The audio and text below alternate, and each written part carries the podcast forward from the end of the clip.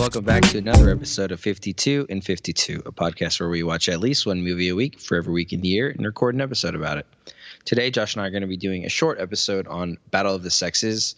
Uh, it's a new movie starring Emma Stone and Steve Carell. Uh, just basically talking about the tennis match between Billie Jean King and Bobby Riggs in the 70, 1973, I think. Um, they had this famous TV match. Uh, Billy Bobby Riggs was a old tennis player who had retired.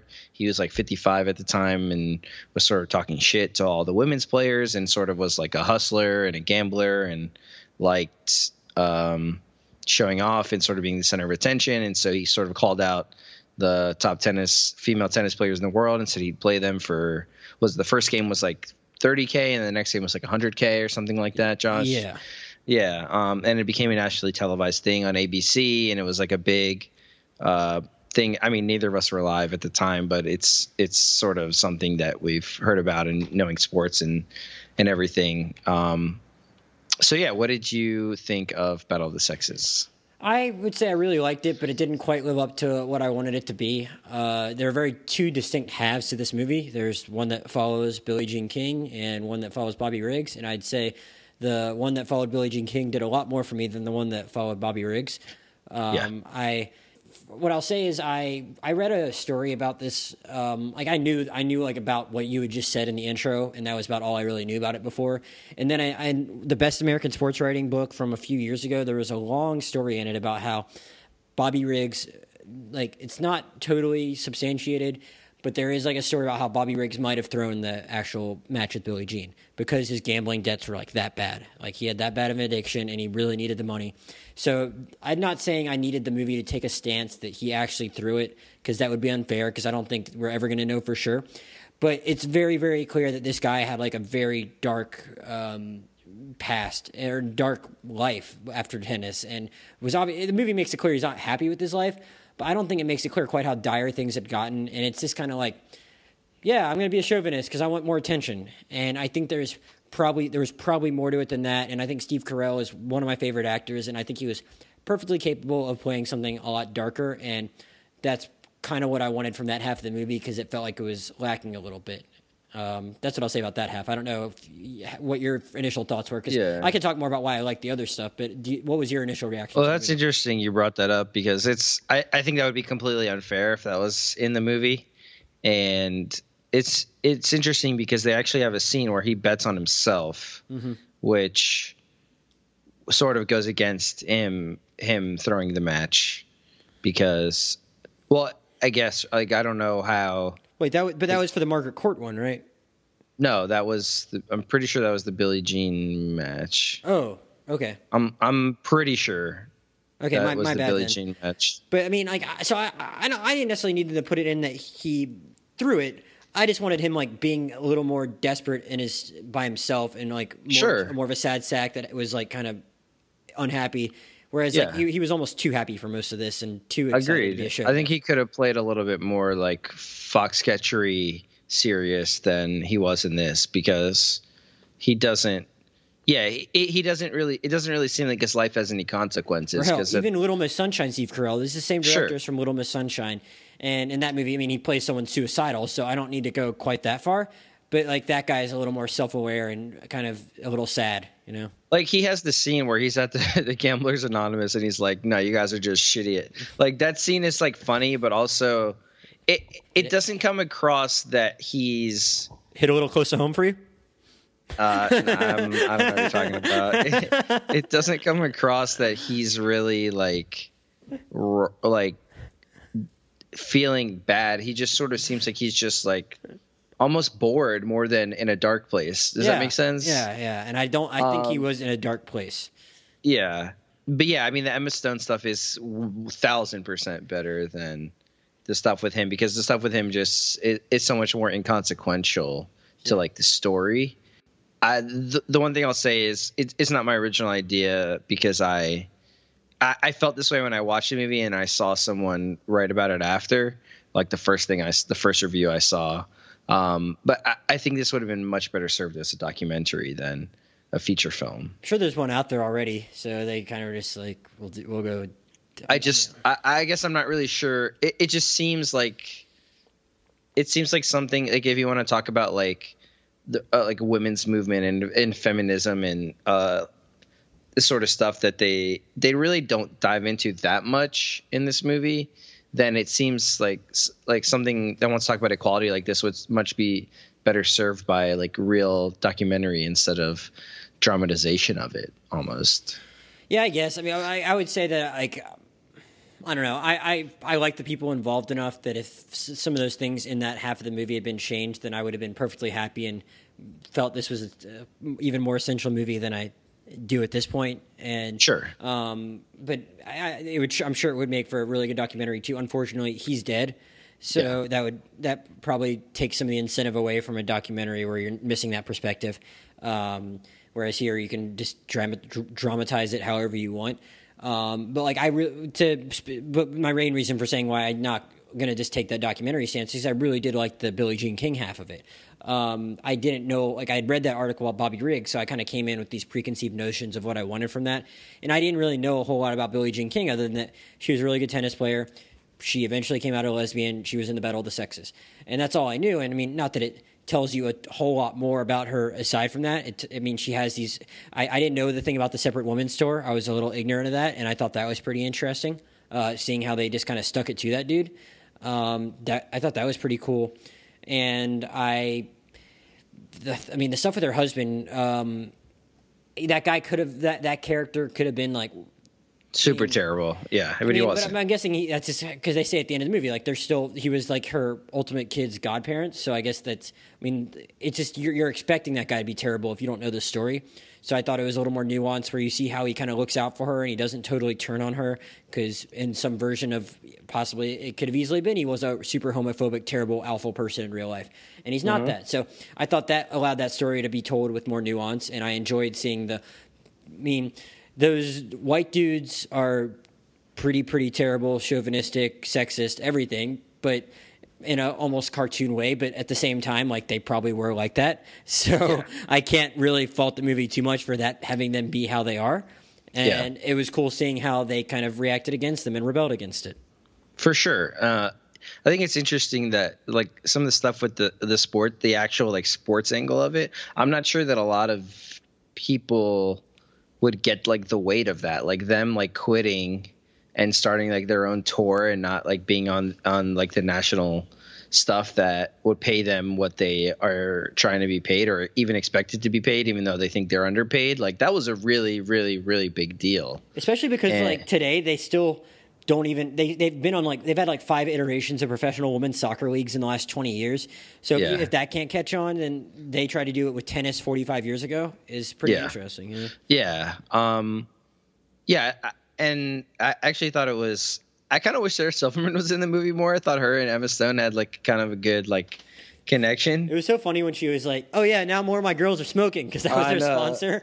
Yeah. she was like actively wanted that, but it's like they're yeah. athletes. yeah, no, it was it was funny. I think she brought a nice little like light tone to that side of the movie. Mm-hmm. Uh, Emma Stone was was pretty good. I don't I, she, I don't know what she's been in that's been really that dramatic. Yeah, um, and I um, thought she was actually better than she was in La La Land.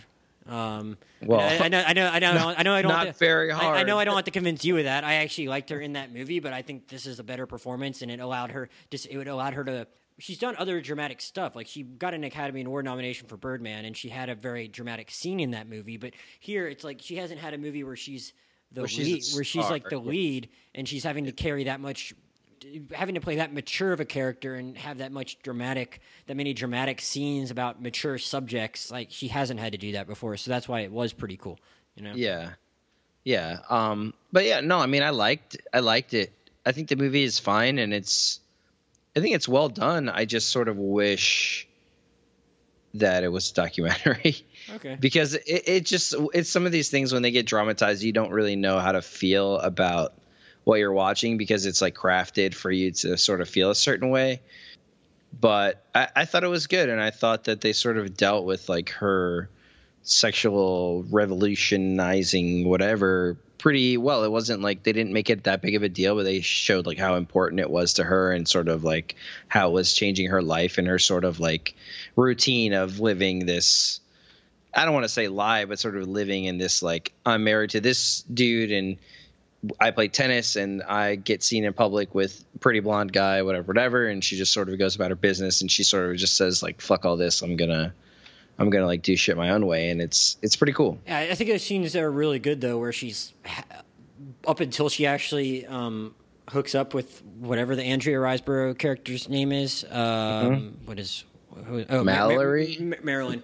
Like just the, the, way she's kind of reacting to it, the whenever like she makes this, Marilyn makes this like hints, like she has to be very uh, restrained and you can kind of see yeah. it, but at the same time, you know she's interested. But uh, to even convey that much without having being able to say anything, I think is pretty impressive. Uh, yeah and but it's like totally the conflict they have. It's I mean it's totally it's totally understandable um, given all the circumstances and the time. Uh, so it's not like it's feels too soap opera y or anything like that. Like you totally get it where everyone's coming from. Like, and you I mean you sympathize more with her husband because he's not a total dick, and you understand why he would be upset because I mean he's living. He turns out he's living in a bit of a sham marriage himself. Uh, yeah. But they don't make him totally unlikable either. Every you kind of get where everyone's coming from, and it makes it more of an interesting conflict. Yeah, for sure. Um, one thing that I didn't really get from the movie was why um, Bobby Riggs's kid sort of just bails on him right before the match. Do we get like an explanation for that? No, we don't. Because I mean, at first he's not into it, and then he gets really into it, and then he's like, "Nah, I'm good." And it might have helped if you had had him maybe just observing his dad being kind of awful at another point, and he's like, "Maybe I shouldn't be associated with this." Yeah. Um, and that, that, that's the other thing about this. It's just it does. I mean, maybe he's turned off by the chauvinism. We don't know, but this movie is taking on a little bit more resonance um, in light of like last year's election. People are drawing a lot of parallels about that. And I don't necessarily think it's important to dwell that much on that. I think it's just ironic that this movie was made and greenlit at a time when everyone like it was greenlit probably before they even knew who was running for each presidential spot um, in each party. But then it was being filmed in a time when they kind of knew who was running and they assumed it was going to be Hillary Clinton.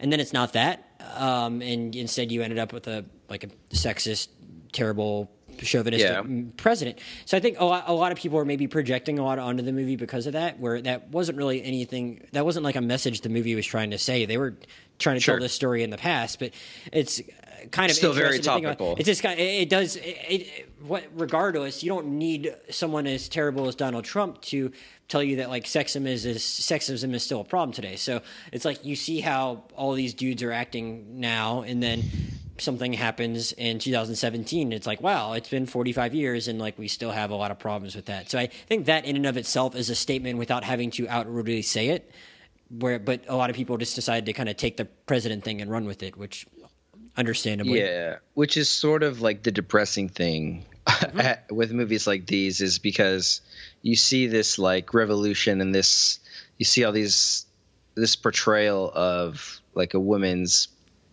progress and step forward, but then you're like, yeah, well, this is topical in yeah, 2017. We're, we're, we're recording. Like, we're, we're, recording this within the in the aftermath of this whole Harvey Weinstein story. It's like wow, in like 2017, yeah. like really powerful dudes still get their way way too much, and to, white dudes, yeah, yeah. yeah so uh, that's it's like it's the same thing with like stories about like race in the 60s or anything like that. It's sure, exactly. I, I guess it's something those movies. I mean, as sad as it is, it's something those movies have going for them, where they don't have to because us as the viewer just kind of knows that, and we'll feel sadder because of that. The movie doesn't maybe have to like be so on the nose within the movie itself. Sure, because it's sure. just, it's just there, and that'll allow it to take on that extra extra emotional resonance. Yeah, yeah. I, I guess I was more saying like you know we we sort of get this aftermath of all the other tennis players celebrating, and they're all so happy, and I think the announcer says something along the lines of like this is a victory for women's feminism and whatever, whatever and then it's just like and that's still a problem today. Like, I don't white dudes I, are still terrible and, and, and it's like and uh, even in tennis specifically i don't think they make as much. It might have changed no i don't think they do either. I, I, feel like something might have changed with that in the last few years but as of like i remember like reading about that a few years ago. I should have looked that up before our podcast but even like a few years ago like women definitely made less prize money. They were watched there's a long like i don't think women's tennis maybe hasn't been quite as there might have been a stretch a few years ago where a few like you had Nadal, Federer, and Djokovic like doing big things, and there weren't really any big time names in the women's game aside from Serena. But Mm-hmm. for the most part, for like the last like 20 years, the women's game has been just as popular as the men's. And men would Yeah. justify not paying the women as much by saying, well, they only play three sets, we play five. But it's like that doesn't matter if you're drawing the same amount in TV ratings. That's where it's coming Yeah. from. You're not making Yeah. that much more on the TV that they need to make seven times more when just because you have a handful of extra commercial breaks. Yeah, they're playing the same arena that gets the same amount of butts in the seats. That too, Uh, yeah. It's it, it's it's ridiculous. So it's like all that Um, stuff hadn't changed, and like we said, that just Yeah. kind of takes on a different meaning. Yeah, but but it's a good movie. Uh, I I think it's definitely worth a watch if you're interested in the story or if you don't know anything about it. Um, I can't say that I know enough to compare it. Like I said, Josh said there probably is. I'm sure there is a documentary about it somewhere already. I just I haven't ever watched anything about it. It's just something I sort of just learned about or knew about just growing up with sports and whatever else. Um, but I, I think it's a good movie, and I don't. I would recommend you see it if you want to. Like if it's something you're curious about, I think it's a, a worth a watch. Yeah, if you if, and if you're someone that likes have, seeing everything that's going to be nominated for Oscars, it'll probably get a few. I'm not sure how many. I, I would assume Emma Stone's going to be nominated for an Oscar again. It kind of annoys me that Steve Carell isn't going to be when like I think he is going to be when I would have rather him gotten an Oscar nomination for The Big Short a couple years ago, but because this Yeah. this performance didn't do a ton for me. It wasn't bad. It's just it was just kind of there, and he like I said, Yeah. should, should have been asked to do more. Um, but yeah, uh, if you like being in the conversation with all the Oscar stuff, like you got, you should probably check it out. Yeah, and it's it's an easy watch. Um, I don't think it's Yeah, uh, I, I, while we had some issues, like I wasn't like I wasn't like actively wanting to leave the theater or anything. No, no, no, no. It's easy Yeah, to watch. It doesn't feel long. Um, and like I said, it's a little bit lighter uh, uh, tone wise than probably what it's actually like about. But it it just you know it's sort of a feel good movie at the same time. It moves at a pretty good pace, even though it has this Yeah. ser- serious stuff we're talking about. We're talking all this Yeah. stuff about her her lesbian affair, and while that is heavy, like the, her half of the movie is still pretty fun in the grand scheme of things. And, and there's there's a lot well. of comedy I- involved too. yeah. We, we, we talked about the Sarah Silverman stuff. There's Yeah. other stuff amongst the female players that's kind of fun. Yeah, yeah, exactly. And yeah, it's a good movie. Emma Stone gives a good performance, so I, I think it's worth a watch. Um, yeah, if you guys want to talk about it with us, Josh, where can they find you on Twitter? At Josh Jurnovoy, J O S H J U R N O V O Y. I'm at A Clambake, A K L A M B A K E. Podcast Twitter is 52 in 52 pod. Podcast email is 52 in 52 pod at gmail.com. Thank you guys for listening, and we'll see you guys next time.